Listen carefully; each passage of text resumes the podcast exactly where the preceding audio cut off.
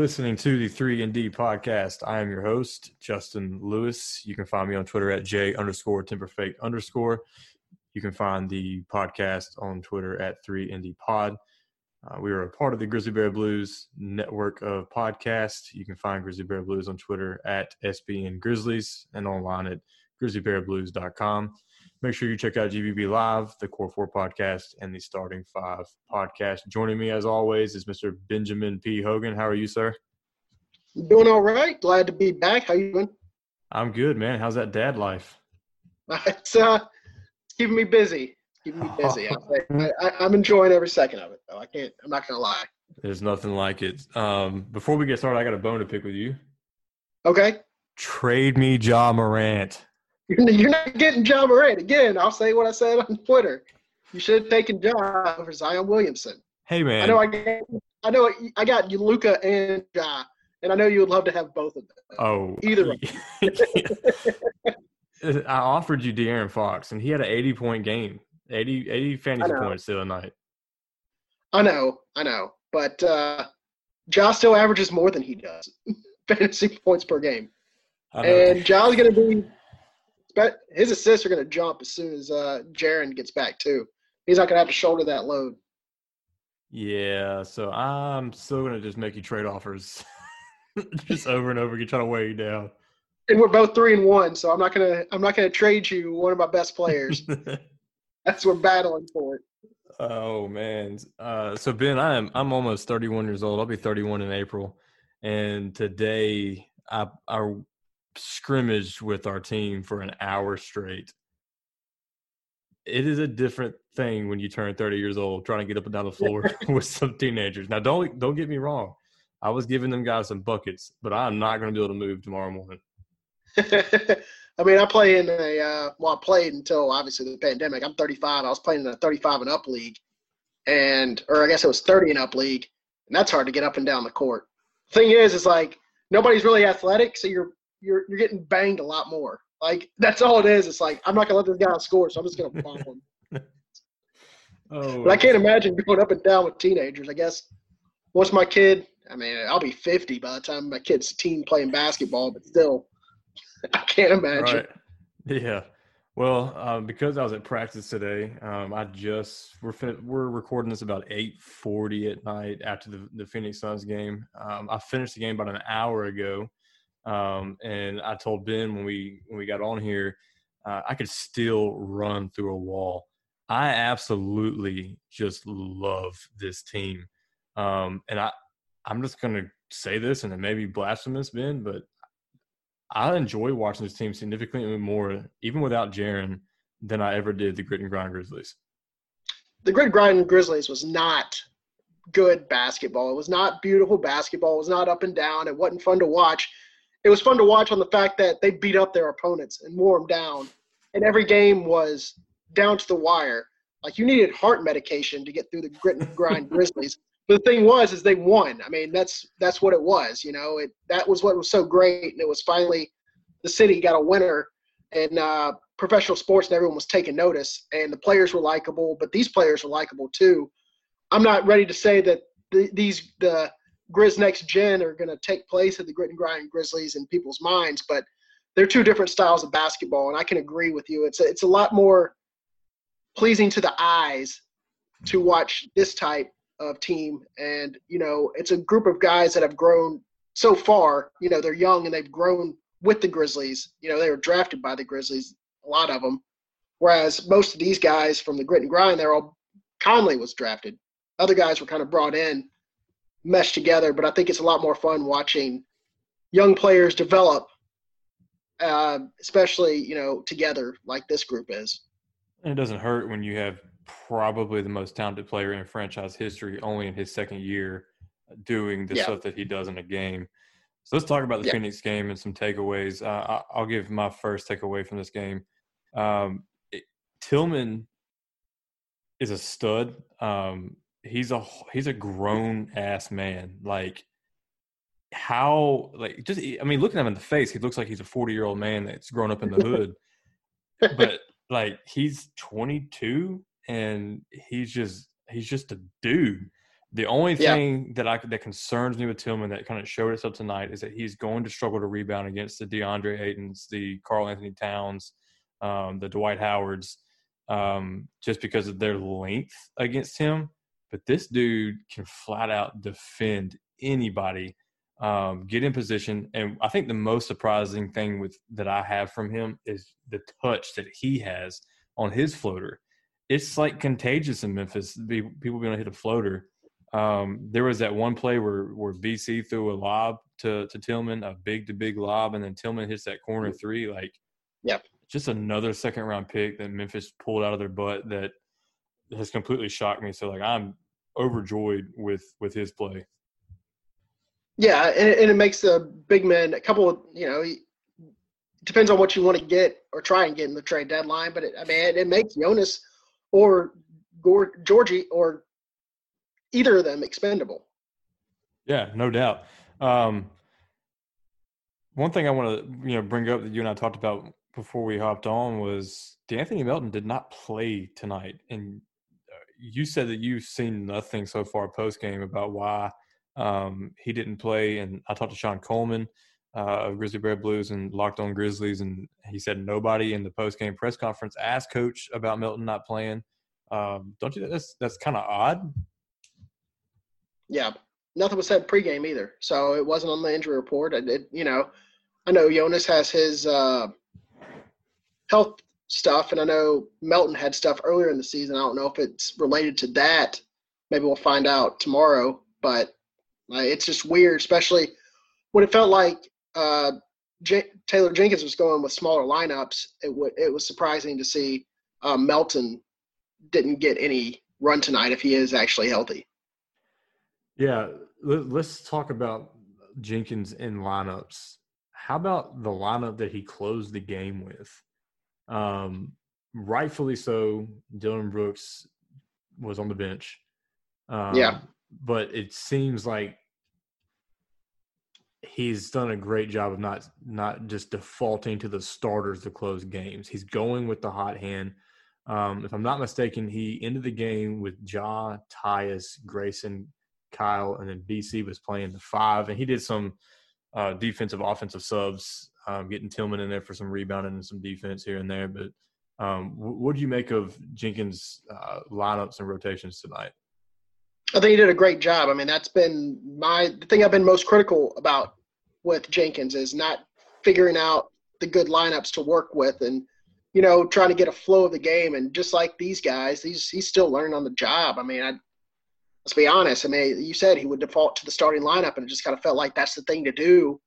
But when you got guys that are playing well together, and you know that's what what happened today, and you're figuring out things in game and you're adjusting to it on the fly, that shows the growth in Taylor Jenkins because you know normally it's kind of go with what you know from scouting reports and everything like that. But if you're able to adjust in game, that shows the growth of a coach and it shows that he's maturing and it's kind of getting the feel for it, getting a feel for these guys, knowing how they play with each other, as well as getting a feel for how the game's going and who he can put in in the proper place in order for them to uh, pull out a win against a good Phoenix team. They, they're going to be in the playoffs. Oh, no doubt. And have, Ja just has a knack for making some big play on the other team's star point guard going down the stretch. That charge that he drew from Chris Paul, it almost looked like he had another one of those James Harden moments where he just tell this MFer about me. Like, mm, I thought he honestly I was surprised he got that call. I, Oh. just because Chris Paul and it's Ja Morant. We've seen it time and time. Ja Morant against Trae Young. Trae Young's getting all the calls. Ja's not getting anything. Then you got Chris Paul, who you know, I mean, we all know who Chris Paul is. He's he's a guy that I would expect to get that call. He didn't, Yep. and I was shocked, and I loved every second of it because I was like, I just yelled. I was like, ah, Chris Paul, yes, and you know because, I mean, there's no love loss between Grizzly fans. no, no, none. Uh, so let's talk about a number. What what is that magic per shooting percentage for a three pointer three point shooter? You you know what that number is? No, no. What's the what's the elite club that only a few guys have been in? It's like Steve Nash. Um, I can't remember the other guys in it. It's fifty. 50, 40, 90. Yes, yes. So 40% from three is that, that Yeah. target number. Listen to this. Tonight, Grayson Allen, 40%. Kyle Anderson, 40%. Brandon Clarke, 100%. Ja Morant, 50%. Tillman, 50%. Bane, 50%. Uh, Jang, 100%. Tyus Jones, 50%. And then Mr. Uh, Dillon Brooks was a red hot 0%. But for the rest of the team, so collectively, they shot 42% um, from downtown, and uh, nobody shot worse than 40%. Um, Except for Dillon. like, you can't ask for more. Like, it's, I mean, you're looking at it, it's two for five, two for five, one for one, one for two, one for two, two for four, one for one, one for two. Like, the shot distribution has been incredible over, this, over these last few games as well. Yeah, and and some of those threes uh, were at the end of shot clocks. I mean, there was a time during that third period where it felt like every single possession, both offense and defense, was coming down to the last few seconds of the shot clock, and that's also another thing that Taylor Jenkins has instilled in this team is the defense. But you know, some of those were bad shots, and they were hitting the shots that they were able to get in rhythm, getting open shots, and like you said, the shot distribution was pretty good. And it seems like these guys are not taking shots just to take shots. You know, they're making sure that they make that extra pass, making sure that, you know, they're they need to take that shot. If they don't need to take that shot, they'll just pass around and find a better shot. Yeah, for sure. Um, and that's like I, I told my wife today, like I'm I'm gonna spend this summer like watching every single Grizzlies game and breaking down every possession and try to learn Taylor Jenkins' offense, um, so I can try to install it next year as a coach. Just because of all the looks that he creates, and what I what I've noticed tonight was a lot of um, the big man comes down the middle of the floor. Um, they kick it to him at that up high, and it's dribble handoffs or cuts or something like that. And if they get the handoff, it's I mean you're rounding the corner and you're you're diving towards the basket for a kick out or for a layup. Um, and it just it creates so many looks for everybody on the team, and it's just going so well right now. And like the crazy part is a five game win streak, you're above 500, you're in the playoff hunt, and you don't have Jaren Jackson Jr. or Justice Winslow. We're not supposed to be here. And you've been plugging and play. I mean, you had Ja Morant for two of these games. You didn't have Jonas tonight. I mean, you're. It's not like you've had a healthy roster besides those two. I mean, you've been plugging and playing. And I know after the game, they talked with uh, TNT talked with Ja. He talked about the next man up mentality on the team, and you know, it's uh, it's true. That's that's basically. I mean, that's what they're doing right now. Yeah. Um, I'm looking at the box score here, and it looks like Dillon Brooks was tied for sixth in minutes tonight. Um, and Yeah. it wasn't because he was in foul trouble. Um, he he had two fouls early on Devin Booker. One of them was crap. Um, and I thought defensively on Booker, he did fine. Um, Booker was frustrated all night long. Twelve But- points, top of twenty-one. I mean, that's what you want to get from Booker when you're playing against him. Yeah, so like this one of those nights like where you can't dog Dillon, you know, too much for going one for 10, 0 for four. I mean, um, for me, like one for ten tells me that you probably should have not taken some more shots because he forced some down at the end. I, I don't know if you if you caught it, but it was um, I think five minutes ago in the game. There was a timeout called.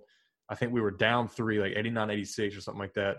And I know for a fact that Taylor Jenkins did not draw up a three point shot for a guy who was one for nine on the night. But Dillon jacks one three feet behind the three point line with somebody standing in front of him. And Kyle Anderson turns around and throws his hands up like, What are you doing? Did you catch that? Right. Yeah, and that's and that I mean that's right when Grant Hill was like, oh, he's having a tough one tonight. Dillon Brooks is one of ten, more or less. And he said and I think he what was it? Oh, he said it was one of those shots in which if you're in you've been knocking down three or four in a row, that's the type of shot you take. But he wasn't. He was one of ten, one of nine before that shot. Oh yeah. I remember that. Yeah. That's not what you want to see in a tight game. No, not at all. Like, not even if you're up three, like you don't want to see that shot. Um, Right. So he's still learning, you know, when I, I guess he's still learning when to not look for his shot. I don't know. It's it's weird, but yeah, he played 22 minutes and 12 seconds, which is only four more seconds than Desmond Bane. Um, and for me, that 20 to 24 minute range off the bench is the is the ideal future goal for Dillon. Um, I don't see him playing minutes less than this in many games going forward unless he is in foul trouble um, because of what he was able to do to Devin Booker. Uh, but you can't you can't sit Grayson Allen when Grayson's going four from eight. He's hit he hit six free throws. Um, I mean, this roster is so deep. Like whoever's got the hot hand, like you're fighting for your spot. Like the only person not fighting for the spot is Ja Morant, right? And probably Brandon Clarke. Brandon Clarke's not fighting for playing time either. Um, let's let's talk about this real quick. Uh, we did, I didn't bring this up to you, but how about the fact that Tillman has pretty much eliminated Gorgui's minutes. Yeah, that I was shocked because it was like it just immediately it went from one game where Gorgui was playing a lot and getting getting some good production, and then all of a sudden it was he's not playing at all, like zero minutes. DMP coach's decision because Tillman was playing so well and you got Jonas, you know, so you don't need to have three guys, three centers, especially with the way Tillman's playing. And I know he can be a four, he can be a four or five for you. Uh, once Jaren returns, it's probably going to be five, I guess. Um, we'll we'll see what what they do with that, but uh, yeah, I mean, you want to still get Gorgui out there because he is a trade asset. You don't want to just not play him at all. It was good to have him out there today. He provided good production when he was out there today. Yeah, man. So he showed he still got it. Eight points, three rebounds, hit a three, was 60 percent from the field, like a plus ten, which was his third highest on the team. Like he was productive. It just I don't know, it shocked me. It came out of nowhere that all of a sudden he's just not getting minutes at all. That it just seemed kind of drastic to me. Yeah, I, I just think that they want with the they want a faster lineup out there. I think, and I think you can't run as much with Jonas or Gorgui, and you can't play both of them. Be those two guys that get you center minutes, five minutes at the five, and I just think Tillman's a big dude, and he can go out in there and wear people down. Whereas Gorgui's he's big, but he's not like he's not. I don't think he's as wide as Tillman is. Like Tillman will go down there and bang with them, with the best of them. And I just think that's where it comes down to. And he's playing well with the bench. I honestly, I would have been surprised if they had actually tried to start Gorgui today and have Tillman come that. yeah. bench. Yeah. Because he's been playing so well with the guys. Uh-huh. But I mean, Tillman showed today that he earned that starting spot. So you you said they want to play a faster lineup. Do you play 2K at all? I haven't in a while. Let me I, I have this. 2K last year's 2K. Okay, so they've got Tillman on 2K21. Dude is the slowest person in the game. like, really? I got, yes, I got a rebound with him or something one time, and like I'm trying to run back down the floor with him, and I'm just like, "Holy crap! He's not even going to get there before they get the possession finished." Oh no, maybe the offense is just moving more smoothly with him out there. It just feels like they're running a faster pace. Yeah, no, I I agree. Like he, you know, there's that piece that came out on on Yahoo about Draymond Green and how he created a niche in the NBA for those undersized power forwards, and Tillman was included in that article. Um, and I, I, I think you're right. I think he just is another one of those high IQ guys. Played four years of college, knows his role, doesn't try to play a you know beyond that, and the offense just moves. And he's always in the right spot when when a guy drives, he's there. Um, Gorgui's not always there. Um, Jonas typically is, but like for a rookie, he has such a great feel for the game, um, which is going to lead me into the, to our new segment that we're going to introduce. Um, we're, we're, kind of tossing names around um, the bear market, and it's kind of a, a, stock watch related to the Grizzlies. And I'm going to look at short term stuff, and, and Ben's going to look at some long term stuff. And one of my stock ups is Tillman um, and his minutes that he has going forward. He played 28 tonight. Uh, Gorgui had 14. Um, I, you know, I don't know if that's the distribution between Tillman and Valanciunas when Valanciunas comes back, or if it gets closer to like a 24-24 split between the two. You know, Clarke ran 35 minutes a night, some at the five. You don't typically want Clarke at the five too much, um, but it, you know, down the stretch, it worked. Um, and my other short-term stock watch um, trending up is Grayson Allen in his minutes. Um, ever since the Brooklyn game, um, he's been a plus five, a plus 10, a plus 11, and a plus two. Um, and then the only other game he was a plus in the box score was the other Brooklyn win, um, where, uh, hold on, I will was that wrong. He's a plus one, a plus eight, a plus 16, and a plus six. Um, he was a plus 15 in the second Lakers loss, where we lost by two. But he's got 10 points, seven points, 20 points, and 12 points over the last four games. Um, he's getting more minutes. Uh, he's shooting efficiently. He he had some some turnovers tonight where he kind of was forcing um, some shots, or not some shots, but some passes. He tried to throw his, uh, a lob that was ill advised, and then he tried to make a skip pass to the corner um, when he actually had a lob that time that he should have thrown. Um, but Grayson has been playing phenomenally, and if Joe Mullinax listens to this podcast, um, you're definitely going to have to learn to love Grayson Allen um, because a dude can flat out play he plays just as hard as DB does. He's not as big as Dillon, but he's always, for the rest of their careers, going to be a more efficient basketball player than Dillon Brooks is. You got to figure out how to learn Grayson Allen if you're a Grizzlies fan because a dude can play. Ben, you got the long term stock watch. What's up? Yeah, but I'm, I'm to go on the, the Grayson thing also real quick because it just feels like people have it out for Grayson. He's kind of the opposite of Dillon Brooks. Like the people that love Dillon Brooks hate Grayson Allen. They'll go to the grave defending Dillon Brooks. He goes one for 10. Grayson Allen comes in, hits a big shot. Grayson Allen's been great. I wouldn't say great. He's been a lot better than he has been these last few games. And it's just crazy that the Grayson Allen hate I've seen on Twitter uh, over these last three games. I'm like, you want to argue about Grayson not getting uh, about Grayson being in the lineup so much? These last few games are not the time to do it. Mm-hmm. I understand that Desmond Bane, you, you need to find ways to get him more minutes. De'Anthony Melton, we'll see what happens with him. But right now, you're on, you're on a five game win streak. And these last three games by Grayson, he's contributed to the winning for them. And he's shown that he's earned minutes in this rotation.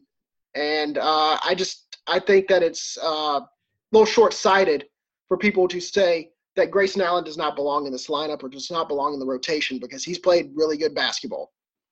I, that's that's my thought on that. Uh, on my stock watch, I have that uh, stock up uh, playoff chances. Uh, we discussed when Ja went down, uh, what it would look like for the next month. We kind of had a timeline that we thought it'd be back around in February, like maybe the second week of February, and we went through that schedule, and we didn't see many wins there. Uh, they surprised me getting as many wins as they did with Ja out, getting back to 500 uh, when he returned. It's just, I don't, it's just crazy to me that they are sitting in playoff contention right now and they still have Jaren to come back. And Ja, you know, he, he came back about a month earlier than expected. And we're looking at playoffs. We're not looking at draft. I'd rather be talking playoffs than draft. Uh, honestly, I mean, I know if they weren't able to uh, get Ja back in as quickly as possible, they would probably be looking at draft. But I think stock up playoff chances. I mean, they're right in the thick of it. What are they at the seven spot right they're, now? They're the seven spot, a half game out of the four spot. So yeah, I mean it's it's early in the season. I get that, but health is always key, and the Grizzlies are getting players back from injury. Hopefully, as long as they stay healthy, we'll see how they uh, with see what see what happens with that. My other stock up was uh, the youth movement movement timeline. Um, we kind of had a timeline of maybe I don't I don't know what the timeline was, but I don't think that a lot of people thought that this team was going to be this good this early. People like Tillman, you know, they, they like Tillman coming when they drafted him. I don't think a lot of people expected him to do this. I'll be honest with you. I mean, I don't think they expected him to be one of these guys that you could plug in and be comfortable with him playing extended minutes if they have to arrest any of these guys or if they're big men getting foul trouble. Uh, Brandon Clarke, He struggled early on in the season. Looks like he's got his legs. It looks like he's figured out his shot. I mean, he looks improved from last year, and it looks like he's going to be a big part of the future. I just think the way these guys are playing together, I think that time, that youth movement timeline has been bumped up by at least a year. And as Eric Hasseltine said on here, Ja came into this season not looking like a second year player, but more like a fourth year player. And that is a big factor of this youth movement timeline being pushed up.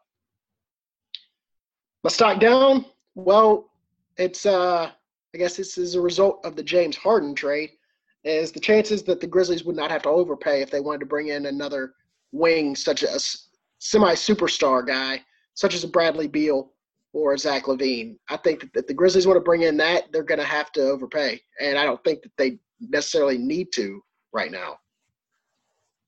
Do you do you think the Nets overpaid?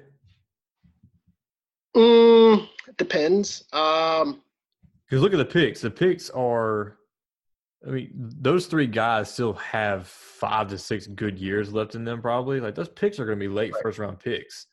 Um, but you're not bringing in a James Harden, and I just think that you're just going to have to overpay. I, I, just that's that's what I think. I think you're going to have to overpay with picks, and you're going to have to give up somebody. I don't. I mean, what what are your thoughts on giving up Brandon Clarke to bring in Bradley Beal? Are you fine with that? Brandon Clarke for Bradley Beal. That is the question for Grizzly Bear Blues Slack and Grizzlies Twitter. I know it is. But so, the thing is like you're you're not gonna get you're not gonna trade Ja, you're not gonna trade Jaren. The next guy on the list would have to be Brandon Clarke. I mean, that's the guy that has not been deemed quote untouchable. Some people think he's untouchable, but no, if you're looking at if you're looking at ownership, they're not Brandon Clarke's not going to be that untouchable guy. Right. And, and, he's not. He's not untouchable at all. I mean, you look at him, eh, like the comparisons I made in the past, in that Phoenix Suns team, Steve Nash and Amar'e Stoudemire during that run were untouchable. Like you weren't getting rid of those two guys. Right. That's your Ja and your Jaren. Shawn Marion, a very, very important piece to that team, but not untouchable. Um, at the right price and the right player, um, Shawn Marion could have been moved from that team, and I think Brandon Clarke, for the right price um, could be moved. Do I do it this year? I don't think so. Like here, here's the only way that I'm like we trigger a Bradley Beal trade this season. Jaren comes back, and we're absolutely just rolling through people, and there's an injury at the top whether it's the Lakers or the Clippers, you know, Paul George, you know, gets hurt or Anthony Davis gets hurt or somebody like that where like the window all of a sudden opens. Um, because this isn't our window. Not yet. Right. Like you said, right. the, stock, the, stock, is up on our on our window. Um, it, it's it's going to shrink, and I agree with that. Um, we are going to be ready sooner than even most Grizzly fans expected. But for this year, do I pull the trigger on a Bradley Beal trade? It, it has to be some circumstance where the window just swings open. Um, I mean, if the Wizards are still going to try to make the playoffs in the East, they're going to need a center because uh, Bryant went down with a torn ACL. So, like, come on and get Valanciunas if you want. Um, we'll we'll give you Dillon Brooks. Um, we'll give you we'll give you we'll give you Grayson Allen. um, and some picks. Any deal that gets rid of Dillon Brooks is on the table for you. but like they're gonna, they need a replacement like at the position. Um, so Dillon Brooks is the guy that they were gonna ask for. Dillon Brooks makes contract, you know, you know salaries work, um, and then you send some picks. So like this year, I don't think I'm ready to jump off Brandon. He's not untouchable, but I don't think Bradley Beal um, in a non-contending year is that price. He's he's you give me somebody younger, like you're gonna you're gonna offer me Devin Booker for Brandon Clarke. Yeah, let's go. Like Booker's still only like 22, 23 years old. Um, but not for Beal, And definitely not for the other guy you mentioned, is Zach LaVine. Um, These fool's gold, putting up big numbers on uh He's Tyreke Evans, man. I feel you. I mean, my whole thing on the Brandon Clarke stuff is like when Justise and Jaren come back, Brandon's probably going to be moved to the bench. And you got to think you're trading a bench guy plus picks, probably plus another player or two, and you're bringing in a bona fide starter. You got to think. I see a star. And that's do what? A star. Yeah, yeah. That's the only way I can see that I'm okay with moving Brandon Clarke. I love Brandon Clarke. I'd love to have him for as long as this youth movement and as long as this Grizz Next Gen group is still here. But I'm not against trading a bench guy, a big man, some picks for superstar. Yeah, my thing is with this team, the depth is such a strength. And right. who in the world is coming off the bench to produce like BC has come off the bench and produce? Like nobody. I mean, I know you maybe eh, consistently nobody. You're going to get Desmond Bane because going to and he's going to be on fire and he's going to knock down four or five threes and you're going to get eight points from Desmond Bane sometimes. You're going to get that from Grayson Allen. But consistently, you're not going to get the production from those guys like you Brandon Clarke. Yeah, uh, and that's why I think I'm just not ready to do it this season, just because he's too valuable um, to this team, um, more so than as an asset. Like I don't think he's that valuable of an asset to every team that would come knocking, um, but for this team, he's a very valuable asset. Um, any other stock downs? No, that's uh that's really what all, all I got for the stock downs for the future. I don't I don't see anything else that there's a problem with right now. I mean, it's a weekly deal, so I'll, I'll find something else. But for right now, it's like for the future, everything looks good. Yeah, I'm with you. All right, so let's let's look at the week ahead. We got four games between uh, the release of this podcast and the release of the next podcast, and it's four games against two teams, two road yep. games, two home two home games. You're at the Blazers Wednesday and Friday. You're you got the Kings at home on uh, Sunday and Monday on a back to back. I'm gonna I'm gonna go first um, with my thoughts on it. I'm gonna turn it to you and then let you talk about uh, the other segment that we're gonna add to it. Um, on the road at Portland, I think we at least split one of these because I feel like they're gonna go in there with we owe these guys one. Um, we, you know, we got to get one back from these guys. Um, I think Ja's going to have a monster game against.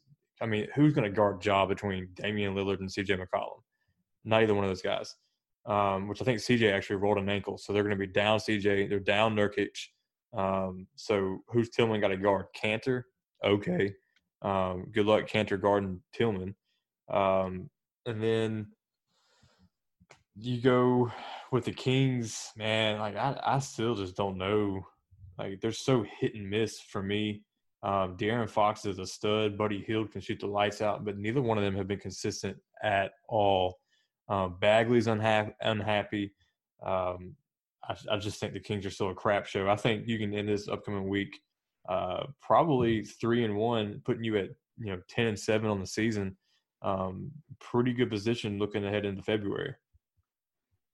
Yeah, and I, I agree with you on uh, on possibly going three and one. Uh, I do think it's good to. Uh, I think it, it's not unrealistic to see you go Portland and split uh, one and one with them, and I just think you're better than Sacramento, and you got to prove it. And these are those games in which you have to win because the, I mean this this West it's it's tough. It's a gauntlet, and you, you just got to go in and win those games that you're supposed to win. I know in the NBA, I think it's you know you, there's five games every year where you lose, five or six games every year that you lose that you shouldn't, and same. But the, it always works itself out. But you want to put yourself in position with that. And the new segment that we were going to discuss on uh, the betting aspect, because I know that's kind of it's legal now. Uh, online betting is legal now in Tennessee. I guess on your phone, and the Grizzlies had a partnership uh, with one of the betting websites, betting uh, groups, and uh, we're gonna look at that. And I think it kind of goes well into it because they do play Portland, and they play Portland in Portland twice. And uh, going into today's game, Portland was two and five at home against the spread. They lost to San Antonio, favorite. They are now two and six at home against the spread. So that's something to look at. Overall, they're seven and six on the year. They're eight and five against the spread. They're four and nine on the over under. That means that nine times the under is hit, four times the over is hit. And as the aforementioned Trailblazers, they are uh, two and six at home against the spread. Uh, they're six and seven overall against the spread, eight and five overall record, five and eight on the over under. So both these teams, the Grizzlies and the Blazers, like to go under. We're not telling you what sides to bet because these lines are going to move, as we've seen uh, this year. Every game's unpredictable on who's going to be ready to go, who's going to suit up. We don't know who's going to suit up. We don't even know if these games are actually going to be played. They can be canceled 24 hours before tip. So let and me then, uh, let me update you real quick. Um, the Spurs beat the Blazers by 21 uh, in Portland today, putting them at eight and six. So another yeah. one the Trailblazers drop at home. Yeah, so that means they're six and eight against the spread, and then they're uh, I don't know what the over under on that was. So they're they hit the under more often than they hit the over. Still, doesn't matter if they hit the over on this one. They're still uh, under on the year. The Kings, on the other hand, they like to score. They're ten and four on the over under. It means they go over ten of their fourteen games. They're five and nine overall, as well as five and nine against the spread. Portland San Antonio over under was 228.5. It was 229. Well, they're 6 and 8 against the over under now. But still, like I said, they still hit the under more than they've hit the over. I've learned on Memphis basketball overall, under. you bet the over. doesn't matter if it's the Grizzlies, doesn't matter if it's the Tigers. Tigers have hit the over twice all season. It's definitely the under. Maybe once, and they it they've hit the under on all but two games. I think one was a push, and I think the other they hit the over. And so Memphis basketball, bet the under if you want. That's uh, that's that's the only suggestion I'm giving you on this. that's yeah, that's a safe, um, the safe. We'll work on a name for this segment too. Try yeah. to get it out. Try to organize it a little better. For sure. We've we've both been pretty busy. yeah, you think? You know, I was just thinking, like, uh, if we had Mullinax on with the two of us for an episode, three and D would uh, the D would stand for dads. Yeah. I think are we the only are we the only three dads that are podcast hosts? I think we are. Uh, no, one of the starting five guys just had a had a uh, a little baby. That's right. I can't remember. There's five of them, so I don't still know all their names very well yet. Um, yeah. So um, Grizzlies win on MLK Day uh, on national television. Ja Morant gets a post game interview with the TNT guys. Um, John, uh, Jaren Jackson Jr. has the in game uh, interview with the TNT guys, and I think it's just a big moment overall uh, for the Grizzlies today to not drop one on national television, to take a um, depleted roster into what looked like a fully healthy Phoenix roster um, and win um, this team is going to do some things. This core is going to do some great things, greater than uh, I think the core four ever did, um, which seems crazy because they are so young and they haven't done anything yet. And the core four is the greatest, you know, group in, in franchise history. Um, but I think history is going to be made with this group of guys. And I think, real quick, um, if, if things keep going this way, this is going to be the team that you don't want to see in the playoffs. You may get past them, but they're going to make you work for every single win, and it's not going to be easy. It's kind of like the grit and grind Grizzlies, where that was the team that no one wanted to face. They didn't want to have to those first round matchups. You want to go in, get in 4-1, 4-0, get out, prepare for the next series. No, it's it's not going to be that easy against this Grizzlies team. Mm-hmm. And you know, again, the timeline. We'll see exactly how far ahead of the timeline they are if they continue and end up in the playoffs, which I think right now it's safe to say we are expecting that. I think so, especially because you're going to add the talent of Jaren Jackson Jr. to this. Dude, this is going to be so much fun to watch him included in this. Um, well, Ben, uh, anything you want to throw in there before we, we wrap this thing up? No, that's that's all I got. I mean, it's been it's it's going to be a fun season. Yeah, and we, when it started, we weren't sure we could say that just because we knew that we Jaren was going to be out for a while. Um, we thought we were going to be struggling. I, how many people predicted seven and six in 13 games? Nobody. No, especially when Ja went down. It was like maybe we can get one. Kendrick Perkins, yeah, they're going to lose every game. I mean, it's and they borderline won every one of them. Yeah. So much for my dream of Jalen Green. yeah, I don't think that's going to happen this year unless I, I mean, fingers crossed that doesn't happen because that means something bad happened yeah. along the way. That's true. Well, Ben, I know your baby's probably asleep, so you need to go try to catch some sleep while he's down. Yeah. And I'm gonna go do the same. Um, wish us luck. We got our third district game of the season tomorrow night at home. Um, Good luck. Thank you, thank you. Um, we, we're expected to win both district games this week, but we're still working on some team chemistry and uh, installing an offense that nobody has seen yet. So, uh, yeah, so uh, you're pretty excited about that Trae Young shot earlier uh, over the weekend. Don't get me started on Trae Young, man. a whole episode on Trae Young. All right. Well, uh, for Ben, uh, I'm Justin. This has been another episode of the 3 and D podcast. We'll catch you guys next week.